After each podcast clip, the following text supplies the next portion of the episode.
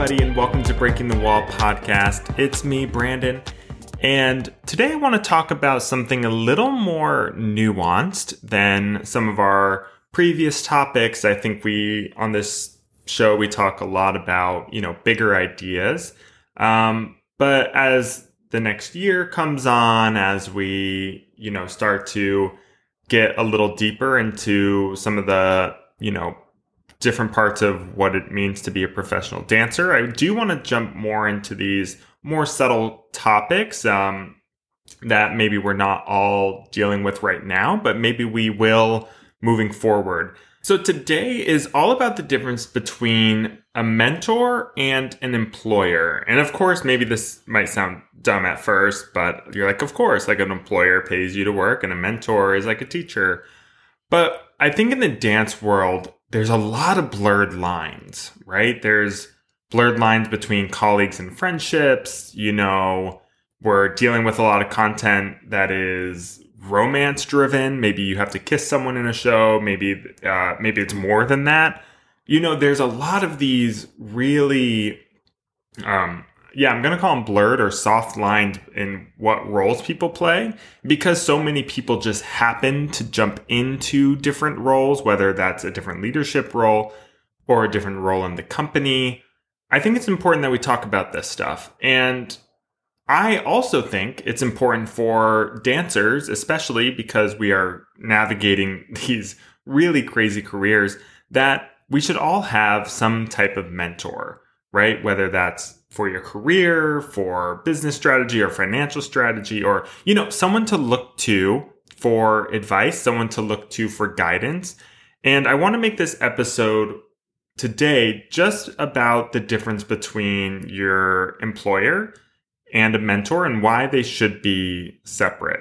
So for me, when I was starting my career, I would confide in my employer just a little bit too much. And that's because I didn't understand the boundary between this idea of being a mentor and employer. So I want to start with a good mentor.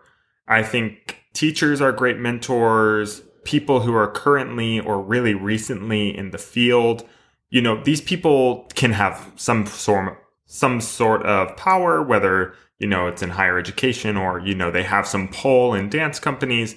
But the real sole purpose of a mentor is to help guide you and navigate your career, right? At least in terms of, you know, a career mentor. For me, I think it's really important that whoever you choose to be your mentor is trustworthy and really has your best interest at heart. I think that is going to be key between someone who is just there to mentor and guide and someone who is there to employ and hire. So you go to a mentor whenever you have these kind of crossroads to path. And in the dance world, there's tons. Um, but you'd really want to go to someone who can help you evaluate what your next move is going to be.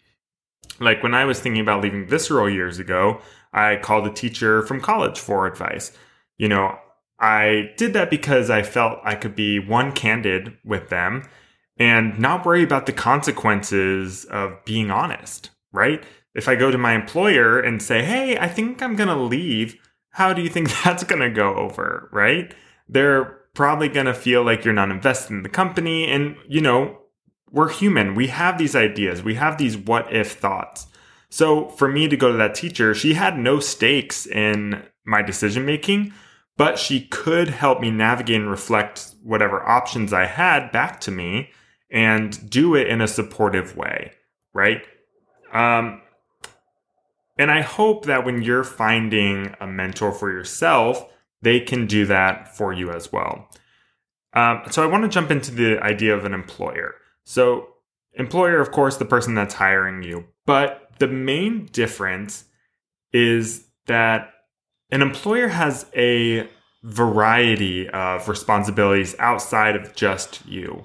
They have to navigate personal relationships, right? So, yes, with you, but also with other dancers in the company, right?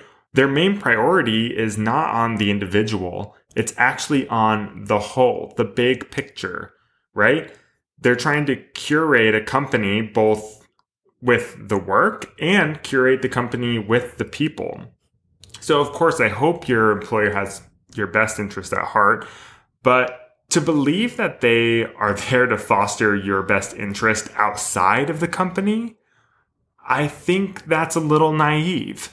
Yeah, to think, oh, they care for me, they want what's best for me. I can tell them that I want to go elsewhere and they're going to be really happy for me. I think that's a big misconception that a lot of dancers face and a lot of dancers need to come to terms with, right? I mean, think about it. If you're at Ailey, let's say, and you go up to Robert Battle and say, Hey, Mr. Battle, I'm feeling a little conflicted about my place in the company and I want to just weigh some options with you. How do you think that is going to go over, right? I mean, Mr. Battle is a very charismatic person. I see him as being someone who's approachable and he seems to care a lot about his dancers, but he has a lot on his plate and he can't weigh out these options with you, right? That's not his responsibility. His responsibility is big, big picture, right? And if he hears you're not interested in being with the company anymore, that's a cue for him to be prepared to find a replacement, right? It might sound dramatic, but what else is he supposed to think? Right? He wants people who want to be there to be there.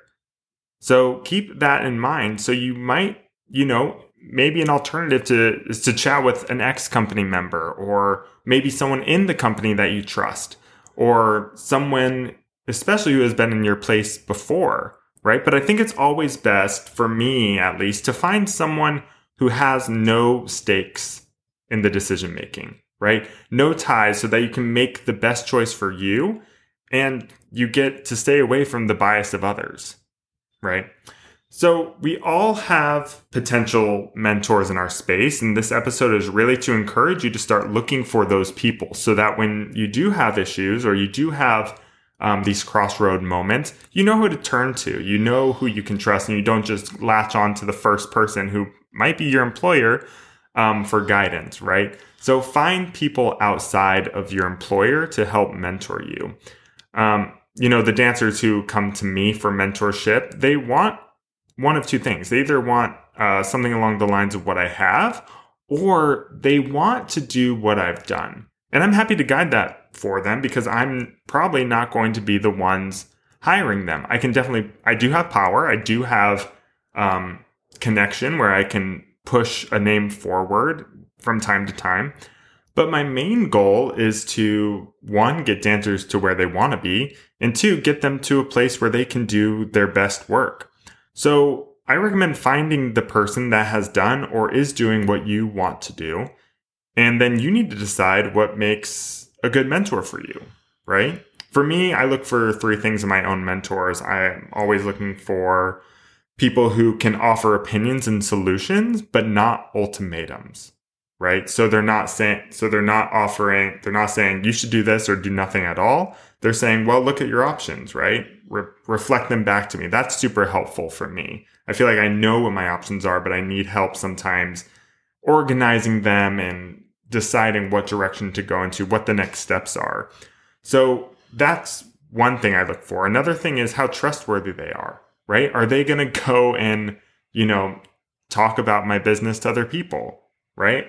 A lot of the times a mentor is just someone who can be a soundboard, right? They can be someone to just, you know, hear, process, and then forget. And for me, that's really important.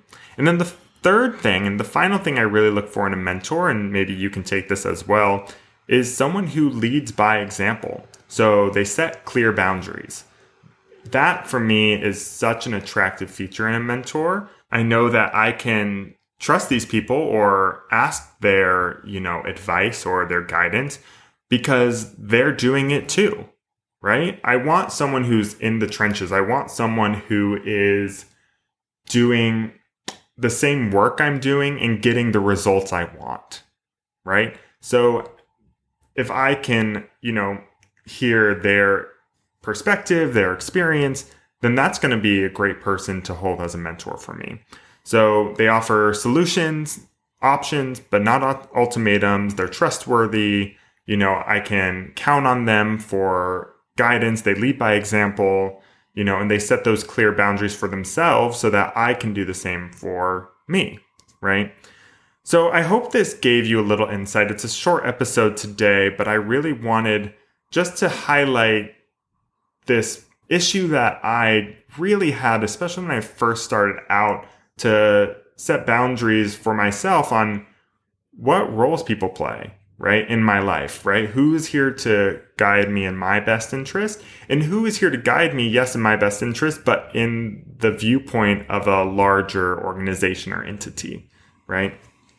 So I hope this was helpful. If you love this episode, please share it on social media. As always, if you can leave us a review on Apple Podcasts, I would be so appreciative.